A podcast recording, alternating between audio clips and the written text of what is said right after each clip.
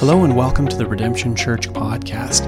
We're a church in Newmarket, Ontario, Canada that exists to glorify God through the fulfillment of the Great Commission in the spirit of the Great Commandment. Thanks for joining us today. Father, that's our desire, Lord. It's the desire of our life. But God, it's the desire of our church. And it's for that reason, Lord, that we open up your word to ask you, Lord, the King of the church, the King of this universe, Lord, to ask you who you want us to be and where you want us to go. God, it's our desire that we would be a people that magnify and glorify and exalt your name. God, that this church would be a bright light. Lord, shining in the darkness of our world, declaring, Lord, that there is hope, there is eternal hope not in us as a people, but in your Son, the one who has redeemed us as a people and who is sanctifying us and transforming us as a people. And so, God, do a mighty work in us, we pray this morning. Not so that we may be magnified, Lord, but that you may be magnified. God, right now, Lord, in the presence of your Holy Spirit, I pray by the power of your word, Lord, a two edged sword, would you pierce us? Would you change us? Would you mold us? Into the image of your Son, God. Lord, we pray that you would accomplish this work. It's so beyond the work that any human can do, Lord. You must do it. And so we submit ourselves to you, Lord. We pray this in the name of your Son. Amen. Amen. You can grab your seat. As you grab your seat, you can take your copy of God's Word and open it up to Hebrews chapter 13. We're going to be in verses in verse 17 this morning. If you don't have a copy of God's Word, then the ushers are going to come to the front of the aisle. They're going to make their way to the back. You can slip your hand in the air and they'll get a copy of God's Word into your hand. And if you don't own a Bible, we'd love to give this to you. You consider, can consider this our gift to you, so long as you will read it. If you're new with us this morning, I just want to extend a warm welcome to you. So glad that you're here. My name's Myles. I'm the lead pastor of this church, and we want to let you know that we love you and we want to serve you this morning. So we've set up an area just for you. It's called Connections at the back of this worship center. We'd love to meet you there after, put a small gift in your hands, uh, and answer any questions you might have about our church. I want to talk to you this morning about authority in the church and the biblical call to be a surrendered people. Now, I'm really glad that at this moment nobody's walked out already. Because the reality is, in our day and age, isn't authority a very dis- divisive topic? Especially when it comes to authority in the church. In fact, I'm sure that you would agree with me when I say that, that as a culture, we are kind of in like this authority crisis, aren't we? That there are multiple cultural and societal wars being waged, all surrounding authority. Consider the societal divide that exists on whether or not we should trust authority. In fact, almost every one of us in this room over the past year, three years really, has been involved in this debate on whether or not we should trust the health authorities. And we're living in a culture where really we're forced to debate whether we should trust police authorities. All of these things put us in an authority crisis. Well, that's not only part of the authority crisis that we are in as a culture. Think about the philosoph- philosophical divide as we think about authority. Answer this question what, What's more healing to our society? What would be better for society? To have a government with more authority or to have a government with less authority? Well, really, your answer to that question is creates a political divide and really points where you might vote. What about parental authority? What makes a good parent? A, a parent who releases their children and lets them kind of go their own way, or the parent who exercises their parental authority over that child? What about social movements? All these social movements that have been created in the last, especially few years, that really aim at authorities in culture and society and deconstructing authorities in culture and society. One more. What about globalization? What about the wars that our world finds itself in these days? And the question of who do these countries report to? Who, whose authority are they really under? At this point in time, you can agree with me that we are in an authority crisis. Some of you are really excited. You're like, this is going to be a really juicy sermon. He just brought up a lot of really divisive topics. Well, I don't want to talk so much about those as much as I want to talk about authority in the church and present for us this morning really a, a biblical vision of authority, what it's meant for, and how it is to function in the church. See, this is the problem. As a society, as a people, we have never been more confused about authority and its role in our life than we are today. And yet, on the other hand, authority, the authority that God gives to his church, is central to the church's mission. You remember that when Jesus sent his church on mission in Matthew 28, he said, Go and make disciples.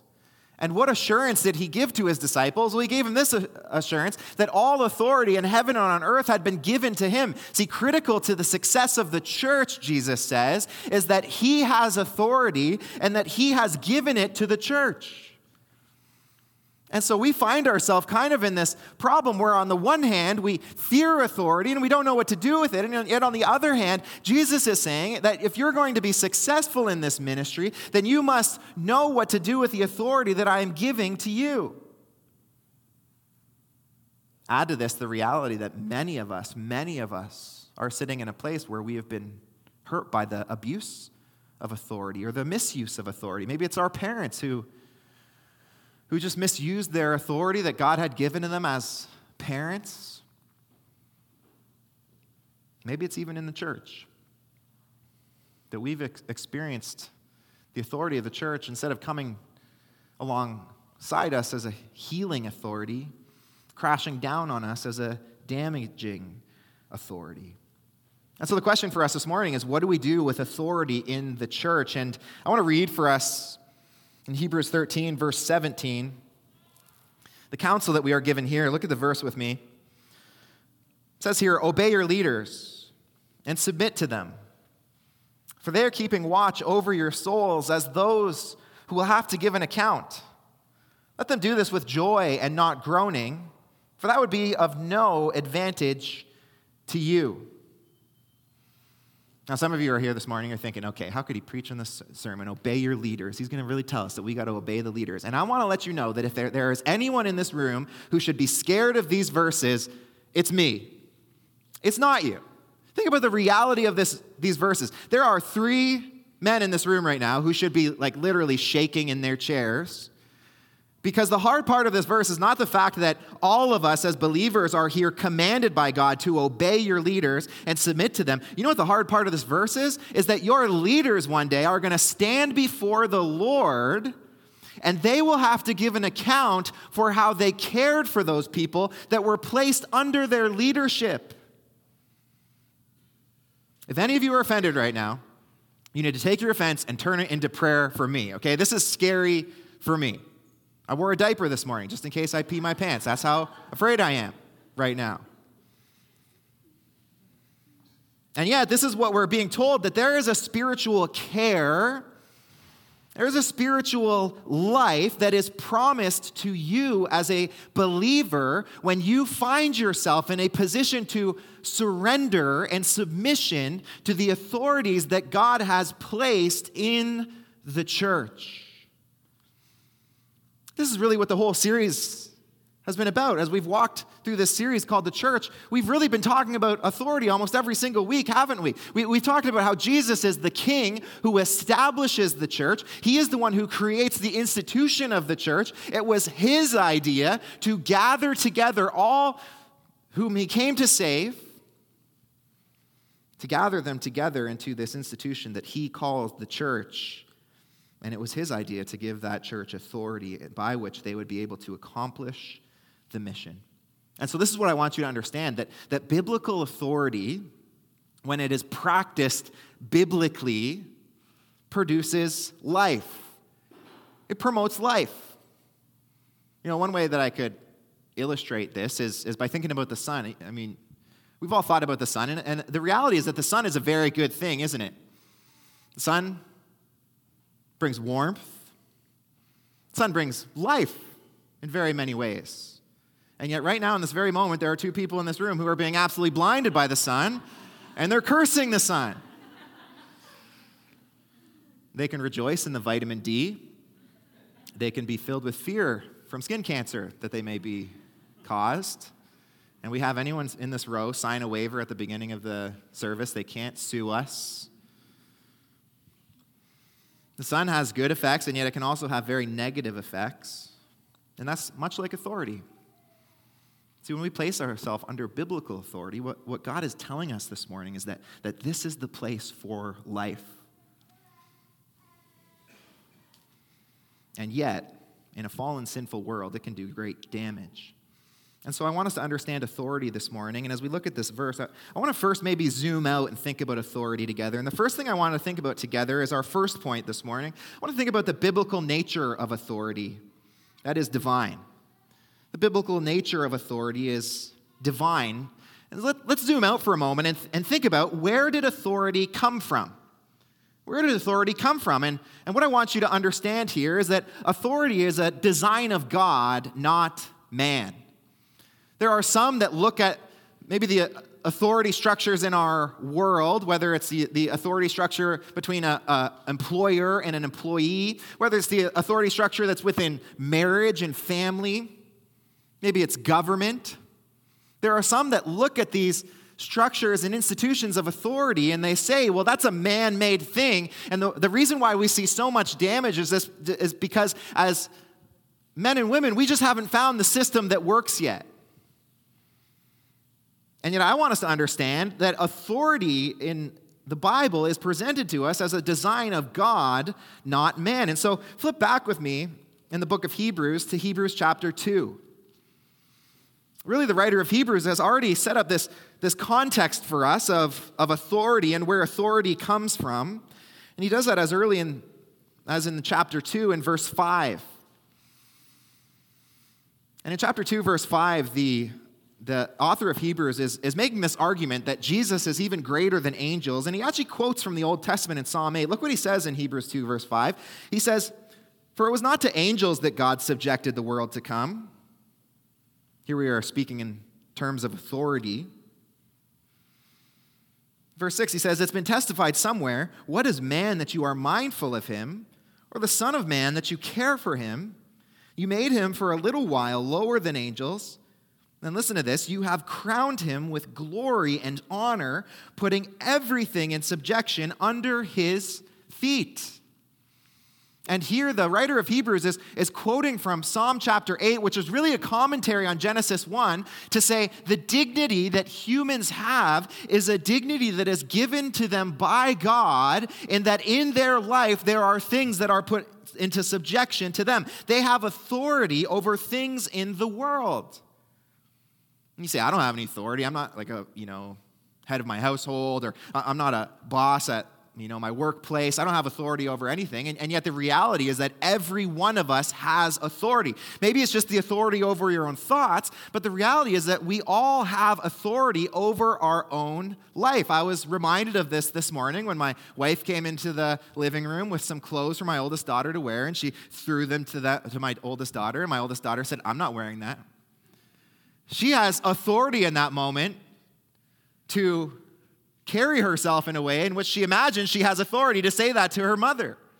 She's in control. We all have authority, and this authority, the writer of Hebrews is saying, has been given to us by God. Now, I want you to notice, though, that he roots his argument then in creation. The reason why we all have authority is because God created the world. Because of the first four words of Genesis, the most important words in the whole Christian view in the beginning, God. This is where all authority begins. See, authority is divine. Authority is of God because God is the one who created the whole world. He is the highest authority. He is the highest power. He is the one who spoke something out of nothing. He's the one who brought everything into existence. Any authority has been brought into existence by God, and therefore there is the creation of authority. God is at the top of everything. In other words, you could say this authority exists because God exists. And we are not created equal to God. As creatures created by the Creator, we are created under God's authority. And there's your first authority structure. But it's really interesting that as you begin to think about authority in Genesis 1 to 3, what you really find is that the first three chapters of Genesis are very much concerned with how God is going to give his authority to humans. Have you ever thought about authority in Genesis 1? First, think about the authority that God gives to his creation and the fact that he makes Adam and Eve in his image. They are image bearers. And the way that they reflect God is that they're given authority on earth to be kind of like God. They get to live in the garden and they get to take the things that God created and create other things out of them. We see this authority when Adam names all the animals. All the animals are paraded in front of Adam. It's this fascinating moment in Genesis 2. And what does Adam have the authority to do? God hands the authority over to Adam to name all of these animals. I'm sure it was a terrifying moment. Like it's like giving the authority to your little toddler to name your family pet. You don't know what that pet could be named, and yet here God, the the one who is authoritative over all the universe has given this authority to Adam to name these animals. Adam and Eve are given the authority of a stewardship. They're called to work and keep the garden. All these trees that God created, it would be up to Adam and Eve to cut them down and, and maybe build a house and, and start to build out culture and society and maybe cut down trees and make instruments with some and houses with others. There's an authority given to them by God. You think about the authority that God created in family when God said to Adam and Eve that once they were, were married, they would leave the authority of their parents and be their own family unit. And that even within that marriage, there would be authority structures of the husband being the head of the household. See, God is interested in giving his authority to humans. And the reason we find that is because God is interested in his glory. God is interested in his glory. That's why he created the world so that we could praise him. And the intention of, of the garden paradise would be that Adam and Eve would live in submission and surrender to God's authority. And in their own authority, they would do what God had commanded them and therefore shine light on the goodness of God. It doesn't feel like it happens very often, but uh, you ever walk into like a business and, and you just look around and things are being so well run? Like everything in this, in this, maybe it's a restaurant or something, and it's like the food's on time, it's hot when it gets there. You know, the waitresses are so kind, and, and everything is just amazing. Like this is a five-star Google review. What do you think in that moment? Well, well, what you think is, well, this place must be managed well. This doesn't happen by accident. Like these people don't, they don't just organize themselves into this unit. There must be someone who is doing a really good job providing structure to this business. And in many ways, doesn't it kind of reflect the leader of that business, the manager, the owner, whoever it is? It, it reflects their glory, the goodness of the work that they're doing in that business. And so it is in the world. We're created to live under the authority of God so that as the image bearers of God, we reflect through our authority the goodness of God's authority. It's the authority, it's a design of God, not man. But I also want you to understand that authority is a necessary good, not evil. And so notice there, there, there a little word in Hebrews 13, 17. He says at the end there that to obey your leaders in a way which causes them groaning, he says at the end of verse 17, would be of no advantage to you. Now, the opposite of that is that to obey your leaders and to submit to them in a way that gives them joy is of advantage to you. There is great advantage to you when you surrender yourself and submit to leadership. And so, what the author of Hebrews here is pointing out is that leadership ultimately is to your advantage, it is to your good. Now, it's very important for us to be real here and understand that as we look around our world, there perhaps is more examples of the sinful abuse of authority than there is of the biblical model of life giving authority. That's the sad reality of living in a fallen world. And yet, I, I find it so important for us just to take a moment to ensure that we don't throw out the baby with the bathwater here to understand that God created authority and he created it good. It is not evil in and of itself. See, the reality is that we cannot escape authority because we all have authority. All of us, just like we mentioned, our, our, our, kids have authority. We are born with authority over our life, and we cannot escape authority. We need to understand then its biblical nature and how it was created by God for good and not for evil. I want you to see this lastly in this first point as we discuss the biblical nature of authority being divine. I want you to see that it's a critical help, not a hindrance. It's a critical help, not a hindrance. See, to live under authority, to su- surrender to the authority that God has placed in our life is to our benefit. It doesn't hinder us, it doesn't slow us down. To submit ourselves to the leadership of the church, look what the writer of Hebrews says is to submit ourselves to their care. Do you see that there? He says, For they are keeping watch over your souls. And so the question for us is who has God given to us in order for our souls to be cared for? Who is it? The answer here is that you have that if you are a part of a local church, you have been given leaders, and it is their job to care for your soul, to watch over your soul. They will one day give an account for the degree to which they cared for you.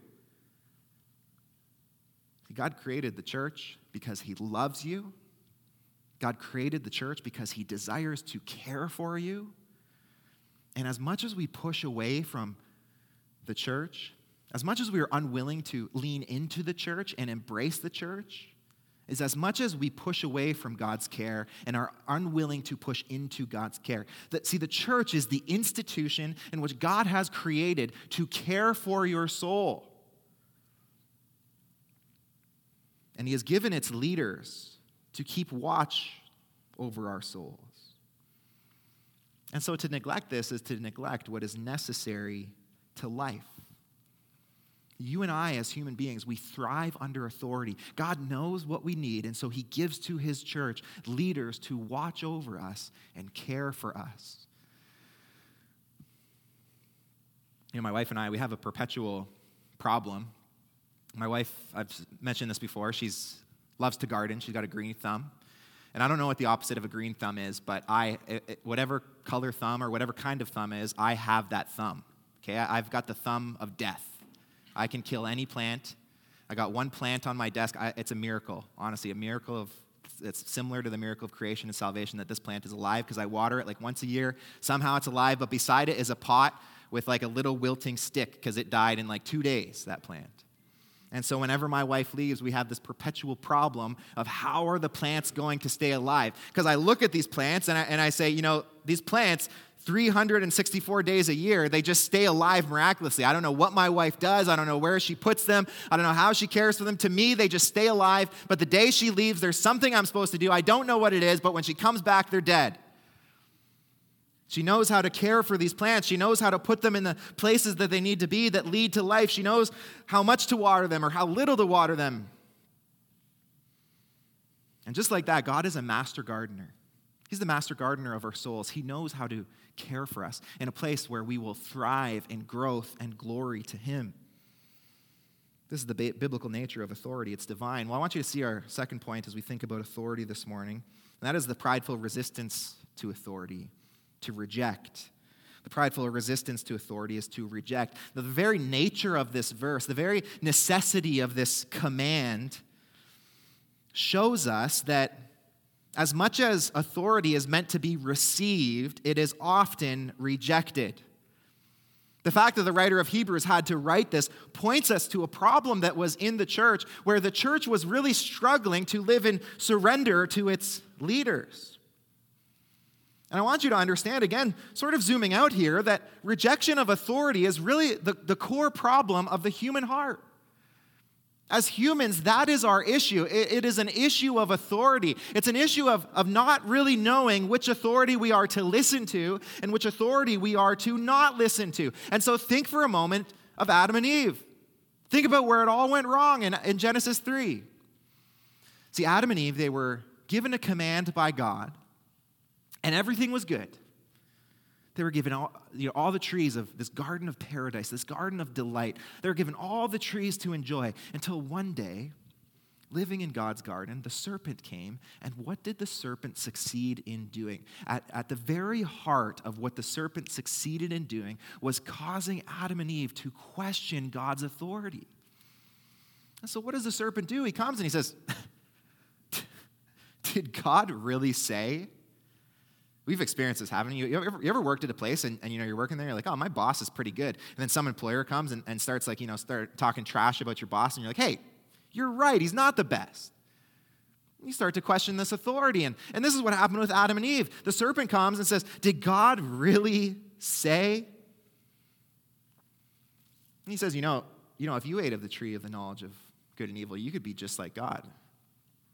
And you'd make a, you know, the sense of that is like you would make a way better God. You could, be, you could be much better at this whole God thing than God is himself. And so, listen, don't listen to God anymore. You should, you, you should be your own authority. You should do what you think is most helpful. And from that day on, each of us as humans have struggled with authority. At the heart of our problem as human beings is this authority struggle. As we think about how we struggle with authority, maybe we could summarize it in two ways. The first way that we often reject authority is through autonomy. Autonomy. Autonomy is this, this belief that, that life is best lived when I'm free from any external influences. I get to be my own boss. I get to make my own decisions. I get to do whatever I want. It's this worldview of autonomy that says that my life is best lived my own way, away from anybody else. It's this worldview that, you know, authority is coercive. Authority causes you to walk down paths you don't want to walk down that might not necessarily be the best path, the path that leads to life for you. It's this worldview that says, I know what's best for me and I am my best boss. And even as I'm speaking here, I'm sure that you understand that this autonomy is really the worldview of our day, isn't it? We live in a world that constantly preaches this message that the only person that should govern ourself is you. That your only master is yourself. No one else has any say. No one else has any authority. I mean, it's as you think about this that you begin to make sense of some of the most critical issues that we face in our day. As we begin to make sense of the LGBTQ plus movement, it, it really is founded on this, on this worldview that I can do whatever I want, and no one else, not even God, the Creator, can tell me who I am or what I am to do.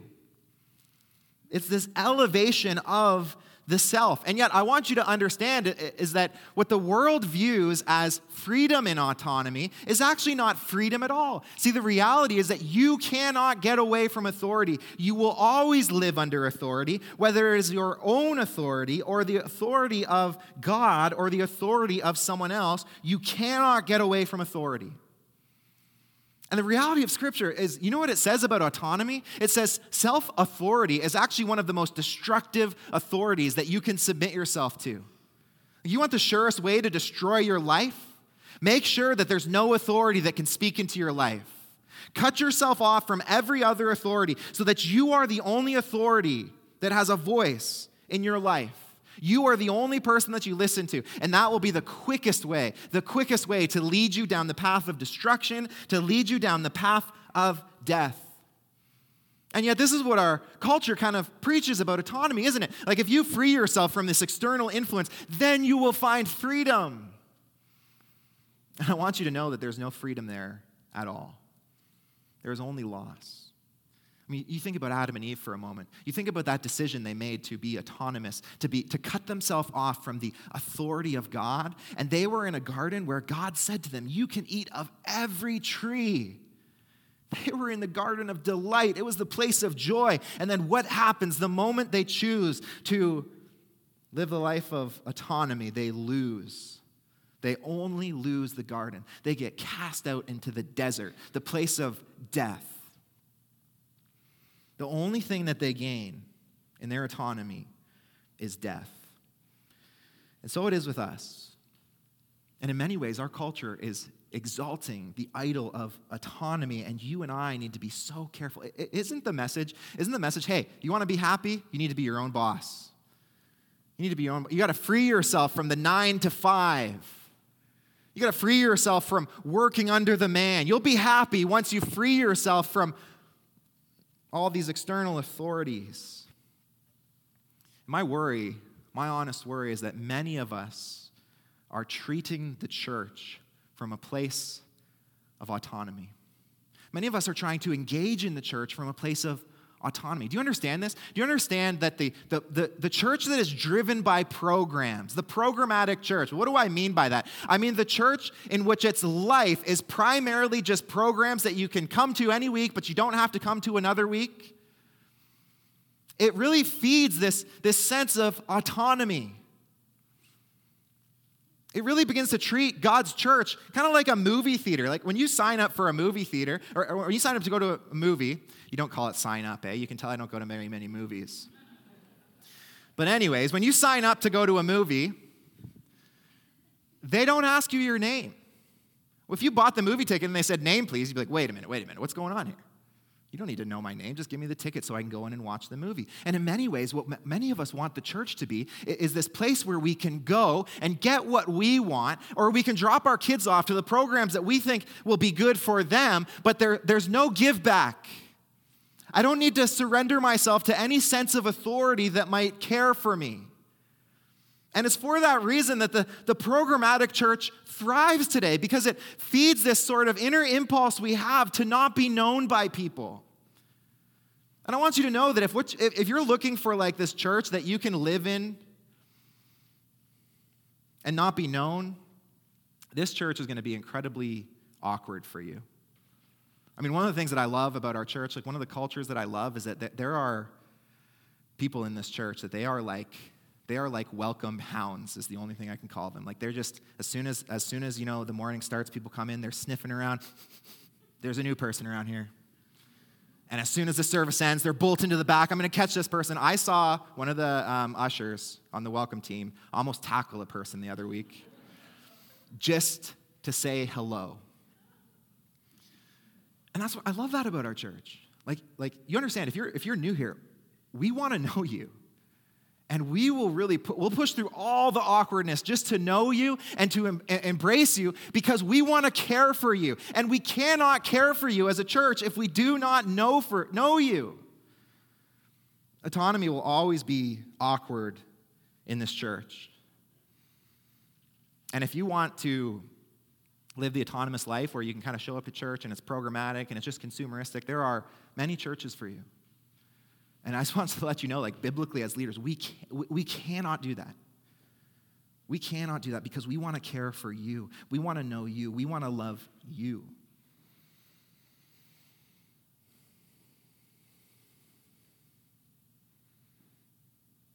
That's one danger of rejecting authority is the danger of autonomy. But the other, the other danger is really the danger of anti-institutionalism. You know, on one hand, some of us just have rejected authority altogether, but on the other hand, or many of us, in fact, I would argue in many ways, all of us, to some degree, are kind of functioning in this anti institutionalism. And that was really the problem that necessitated the writer of Hebrews to write verse 17. See, the, the problem in Hebrews is really described in chapter 10, verse 25. You can flip back there a few pages with me, chapter 10, 25. One of the problems in this church Let's start in verse 24 of chapter 10, is that the writer of Hebrews says, Let us consider how to stir up one another to love and good works, not neglecting to meet together, as is the habit of some, but encouraging one another all the more as you see the day drawing near. See, the problem is that there were some who were pushing themselves away from this gathering that Jesus was creating called the church. And some were neglecting to push into the life of the church and to embrace this church. And it was kind of like this anti institutionalism that was growing in the culture of those who had once attended this church, this belief that they don't really need the church. I, I just, you just don't really need the church in order to thrive. And it is alive and well in our day. You will not imagine how many conversations I've had with people where, you know, they say, Oh, I'm a Christian, I'm a follower of God. And I say, Oh, what church you go to? And they say, Oh, I don't attend church. It's just this worldview of, I don't really need church in order to follow God. You, you don't need that group of people. Me and God are good. I don't need the church. And there's two, kind of, kind of like two different ways that we can flesh out this anti institutionalism. And the first is that there is this flagrant anti institutionalism that's possible for us to have. It's this kind of outright, like that person I was just speaking about, that would boldly say, I don't need the church. And me and God are good. I don't really care about the church. And yet, I want you to understand that God has always God has always been immensely interested in the structure of his people. We talked about Genesis 1 to 3 and how much of Genesis 1 to 3 is God structuring his people so that they might carry out his authority rightly. And yet, as we zoom out from Genesis 1 to 3, we see that throughout the Old Testament, God is immensely concerned with the institutional authority of his people. That's why you read through, you know, Numbers and some of these books, and there's so much about the lots and the lands, and there's so much about different kings and how they led and, and if they did well or if they did poorly, because God is interest, interested in the leadership that is given to his people. When we come to the New Testament, we see God's design for the institution of the church all the more clearly. We see that the church is given structure structure in which there are elders and deacons. And we're going to dive really deep into this next week as we talk about the role of an elder and the role of deacons.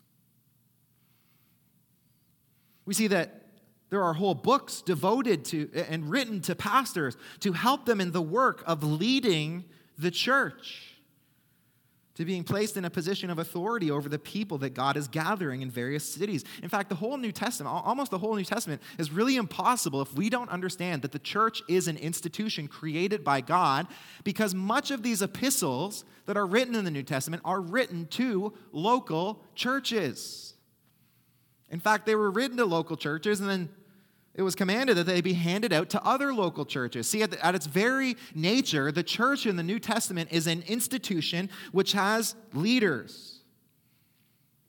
It's a structure, an organizational structure designed by God. And I want you to understand that in our day and age, there are many who are rejecting the church. They're looking at the church and they're saying, I don't, I don't need the church. Me and God, we're good. And I don't need to busy myself with all of those things. And I want you to understand that when, when we truly know what the church is to be, according to what the New Testament says about it, must understand that it, to reject the church is to reject God Himself. God created the church, He gave structure to the church, so that to reject this institution that He is creating to reject what is called the bride of Christ and the family of God is to ultimately reject Him. And that's what many are doing. They're rejecting the church. And, and I, I, couldn't imagine what it would be like for you. You know, tomorrow's Monday, you go into work and you say to your boss, hey, listen, listen, boss, I just don't really care for what's going on here. This whole business, you know, this, you know, corporate thing that you're creating, I just really don't care for it. I'm not too interested in the business anymore. But listen, you and I are good. I'm going to go home. I expect my paycheck on Wednesday. You and I, we're good. I don't care for this institution. I don't care for the structure. I don't care really for what you're doing, but you are good. I'm sure you can imagine the parents in this room if your kids came to you this morning and said, Hey, listen, your authority, don't care for it. Some of you guys are like, that was literally this morning. That's, you must have seen into my house. That's my life. See, in the first scenario, obviously you'd be fired. You and that boss are not good if you don't understand the place of the institution that he is creating. In the second scenario, like, probably going to be serious beatdown going on with the parent and the child, isn't there? Like you just, you just can't do that. You, you need to live under the authority that God has created and placed you under. Well, this is the flagrant anti institutionalism that I'm sure many of us, because we're here, don't have. And yet I'm worried because there also is kind of like this functional anti institutionalism that can be alive in us, where we reject authority, but we kind of do it in this functional way where we're still in the church, but we're not really of the church. And I want to maybe suggest a few, you know, d- varying degrees of levels of this functional anti-institutionalism, institutionalism, and, and maybe ask you, ask you to reflect on this for a moment and ask where you might stand in this. See, the first is that we might be committed to the church, but not attending the church. This is a reality in our day and age that there are people who say that they are belong to a church but they don't actually attend that church i've been at this church for over a year now and just a few weeks ago i met someone who i had never seen in my life and i met them for the first time you know i did all the language right i never ask how long people have been coming here because then every once in a while you get like four weeks and the person's really you know offended i said you know i said how long you been coming here and they said oh i've been coming here for years this is my church and I said, I've, I've never, I didn't say this, but it was a really awkward conversation because I had never seen this person once. This clearly was not this person's church. If you have not attended a church for a whole year, that's one definite way that that is not your church. And this is alive and well today, this, this idea that you can be a part of a church without attending it. And so maybe you're committed but just not attending the church. Well, the next level of this is that maybe you're attending, but you're not involved. You attend, but it's purely on a consumeristic basis. You come when you feel that it's right to come, and yet you have not bought into the mission that Jesus has given to the church to go and make disciples. You're not serving in any significant way where, where you're saying, I, I want to be here for the purpose for which Jesus has given to the church. I want to make disciples. I want to help. And so I'm going to serve, whether it's in formal ministry, like set up and tear down, or kids, or worship ministry, or something like the greeting, ushering, one of those ministries, whether it's in discipleship ministry, I'm going to join a small group so that there can be a body of believers around me into whom I'm pouring life into and speaking the truth in love, or even just an informal ministry where you say, This is my church, these are my brothers and sisters in Christ, I care for these people, and I'm going to speak the truth in love and try to grow them in Christ. You attend, but you're not involved in the mission. Well, the next level of this is maybe you're, maybe you're involved, but you're not overseen. You say, Listen, I'll serve, but don't shepherd me. Don't shepherd me. Don't care for me. Don't tell me how I should live my life. Don't try to pour your, yourself into me. I'll serve the church, but I'm not going to be overseen or shepherded by the church. Or maybe you are overseen, but you're not teachable. You're in the church, you're in a small group, but, but there's just this sense of like, I'm, I'm, I could do way better than these people.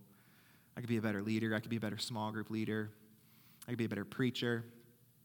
Which, by the way, if you're saying, I would say come up and feel free, go ahead.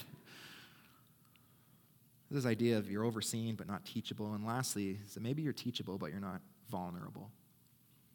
And you're doing all the right things, but you're in this place where you're just not willing to expose your soul to the people around you that are seeking to care for you. And, and the reality of this verse is that your leaders cannot care for you if they cannot see your soul. And if constantly, week after week, you put up this mask, you're unwilling to, to, to embrace vulnerability in the church, you cannot be cared for. And so, functionally, you, you are in disobedience of this verse. You're not obeying your leaders, and you are not presenting yourself to them in order to be cared for. And this is why, as a church, we push so strongly small group. Listen, small group is not the only way that you can be discipled. There are other ways that you can be discipled, but it does check the boxes of discipleship. It does create a place where you can gather in community of other brothers and sisters in Christ and embrace vulnerability in order that care may be given to you. that you may grow. Because we need to get to a place of vulnerability in order to be cared for. Last thing I want you to see here the humble response to authority is to surrender. This is the humble response to authority. Look at the verb there in verse 17. The writer of Hebrews says, Obey your leaders. He says, Submit to them. This is the call of all believers. This is the call on my life to obey the leadership that, that God has given to the church. Well, well, we ask why? Why should we obey the leadership of the church? Well, look at what he says. First, notice that, that the, re, the, the primary reason we obey and submit to the leaders of the church is not to puff them up. It's not so like they can feel really important. I want you to know, like, the elders of this church are not doing this so that we can get any sort of clout. There's not a lot of clout and respect in the job of being a pastor and elder of the church. You know, I'm not on the golf course. Someone asks me what I do. I say, Oh, I'm a pastor and an elder at the church. And they say, Oh, wow, that's amazing. That's really good. They try to get off the green as quickly as they can and get as far away from me. There's no clout in this.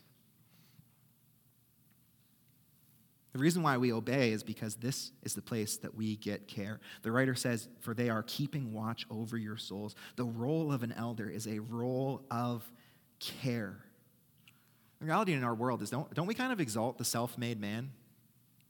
We exalt the person who, who did it their own way. They didn't need the help of anybody else. My wife and I have a joke in our house. You know, I, I, uh, I don't know how to do much with my hands at all, but every once in a while I'll find the right YouTube video and I will religiously watch that YouTube video like 170 times and I can like put something together, kind of makeshift in our house, you know, and, and fulfill all of her design dreams. But every time I do it, I spend about three weeks boasting about how I was a self made man no one taught me how to do this. I did this myself. The reality is, I watched a YouTube video for like 17 hours and it was only like 13 seconds long. I watched it 100 times in order to understand what I was supposed to do. But, but there, you, you, get the sense of like it's fun to boast that you did it yourself and you didn't need anyone's help. And, and we've kind of brought that into the church. And the reality is that it's not a biblical category. The self made Christian is biblically non existent. We cannot grow apart from the influence of other people. It is biblically impossible to do that. You can't grow by yourself. The only way you can grow is when other believers, Ephesians 4 says, speak the truth and love into your life. And by that word of truth spoken relevantly to your life, you grow up into Him who is the head. You cannot grow by yourself. It's impossible. We are community projects. We are shaped and formed to Christ likeness through the influence and rubbing shoulders with other Christians. It's the only way. It's to place ourselves in submission to the care of the church. Well, we obey because this is the way that we receive care. But the second thing I want you to see is that we, o- we obey because our, the leaders of the church will give an account to how they care for us. This is what he says that we are keeping watch over your souls, the leaders of the church, as those who will give an account. What the writer of Hebrews is saying is they have a role that will not be fun on the end day. This is much like James, who says, Not many of you should desire to be teachers, because with becoming a teacher, with becoming a, an elder, there is a great weight that is placed on the shoulders of that elder for how they cared for the people that God loves so much. Think about it, church. Think about how much God loves you. We talk about it all the time. Like God's love for you is so infinite that He's going to have some serious words for the leaders who don't care for His children well. Parents in this room, you remember the first time that you left your kids with babysitters? Maybe it was even people like as trusted as your grandparents. Like they verifiably have at least kept one of their kids alive in order for you to be able to give them grandkids. And you leave them with the grandkids. And I remember the first time we did that, you know, you're, you're constantly on your phone, you're checking in. Are they sleeping? Are they going down? You're giving the tips, you know, make sure you sing row, row, row your boat, hold the third row, sway left to right, don't sway right to left. Baby will not like that. You care.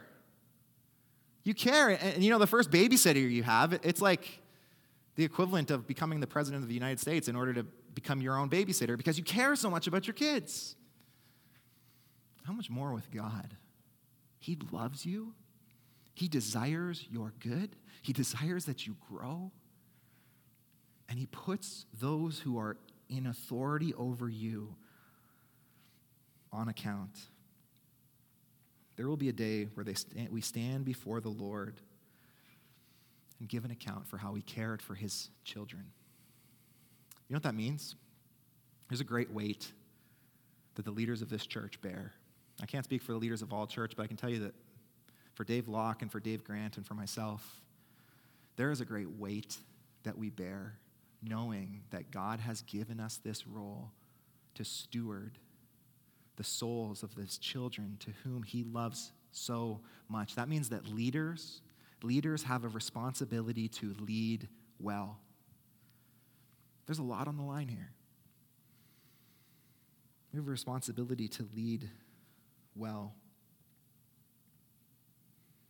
The reality is also that leaders are not above correction. And that's really important for you. It's important for you to understand that, that the Bible is not calling for here kind of like this blind, I'm not even going to ever question what they say kind of submission. What it's calling for here is for you to surrender to the life giving authority of your leaders, but it's not calling for you to do that apart from the influence of God's word. And so I want you to understand that even the leadership of this church, we are very open to being challenged according to God's word because all that we're trying to do at the end of the day is structure this church in a way that is biblically responsible. It's not this blind, like, you know, I'm going to obey no matter what. It's, it's this, in the ways that you lead me according to God's word, I am going to obey. And if the leadership of any church ever calls you to do something that is contrary to God's word, then of course your ultimate authority is God. See, the leadership of the church needs to be open to challenge. Leadership of the church is not perfect. Leadership of the church is sinful. And even in the most healthy church, the leaders of the church will sin. Can you believe that? And so there's great need for forgiveness. There's great need for compassion here, for gentleness here. And yet, these are the leaders that God has given to care over your soul. A third reason why we are to obey is because leadership is exceptionally heavy. Look what he says in these words let them do this with joy and not groaning. This is not groaning in the sense of like, oh man, I'm whining. These people are so hard to lead. I wish they would just make my job easier. I want to take more vacation, but I got to spend too much time caring for these people. It's not that kind of groaning. The, the groaning here is really like a heaviness of heart. It's a groaning that you really can't understand until you bear the weight of what it's like to care for God's children. Until it's you that, that in the middle of the night, like the elders of this church, you, you just wake up and you've got someone on your mind. You love that person so much, and you wish they would lead into your care. You wish they would give, they would give you the opportunity to disciple them and listen to them, and yet these people are pushing away from that care. It's this heaviness of heart where you, you desire to care for God's people well, but these, these people are just unwilling to surrender to your leadership and allow you to lead them to the place of growth and life. It's this heavy heartedness that comes with being a pastor. You need to know, like, up to this point, 32 years of my life, I had never struggled with sleep for a moment. I, I've slept before my head hit the pillow. And in the last year, I still have not really struggled with sleep that much.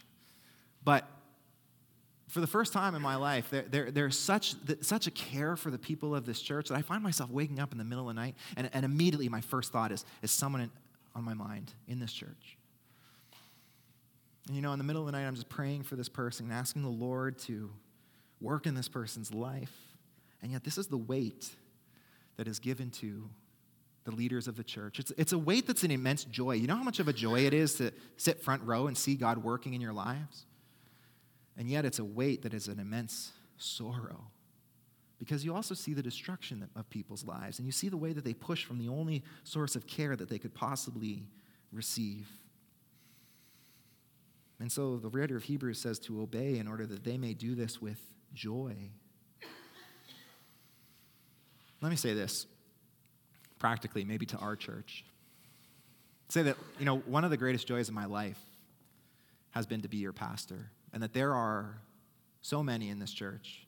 As I consider your life, as I consider your growth, as I consider the way that you serve the Lord, so much joy is brought to my heart. I mean, I'm being, I'm being serious in this moment. It's, it's like a parent who, who their kid is just, they totally understand what it means to be a kid. They're totally listening to their parents' advice and instruction, and they're thriving because of it. And there are so many in this church that bring me so much joy because I see you thriving in your walk with the Lord, and I see you taking up the commission that Christ has given you to go and make disciples. And it brings so much joy to my life, and I can speak for the other elders of this church that they would say the same that it truly is a joy. Last thing that, last reason that we are to obey, the writer of Hebrews says that to do this with groaning would, be of no advantage to you.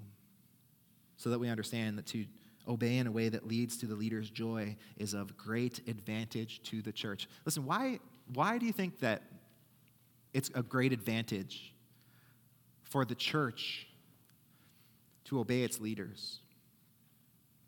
I think this points back to what we talked about in the beginning. You know, the world is looking for a place where authority actually gives life. And we noted, isn't it so hard to find an authority that's not abusing its authority, that's actually leading to life? It is so hard to find that. And where in the world can we find that? You know what the answer is? The church. And I'm fully convinced that one of the most uh, bold proclamations for the gospel hope we have in Jesus Christ is going to be when this world that is divided on everything. Have we ever been more polemic in our society than we have been today? Have you experienced? I certainly have. And it seems like we're divided on everything. Any issue you bring up, there is a left side and there's a right side. And I think the world is watching. Where is there an institution that can look past all of these disagreements and find unity? I think the answer is in the church. Ultimately, our obedience to this institution that God has created, it points to Jesus. It points to the one who did this perfectly. You know, Jesus came in surrender to a mission and to an authority. He came in surrender and submission to God's authority. And we're told in Hebrews, we're told that it was for the joy that was set before him that he endured the cross. He surrendered in every way to the will of the Father in order that we might have salvation. And now, in our surrender, we model the one who surrendered his life to God in order to proclaim that there is hope in the world when we surrender ourselves to the authority that God has given to give life. Let's pray together. Father, we thank you, Lord. And it's not easy to think about authority especially when so many of us have been hurt by leadership and even leadership in the church. And yet, Lord, as we think about the implications of life, Lord, we have great hope. Lord, that you are leading this church, that you are the foundation, and that, Lord, you care for this church that you are building here in Newmarket.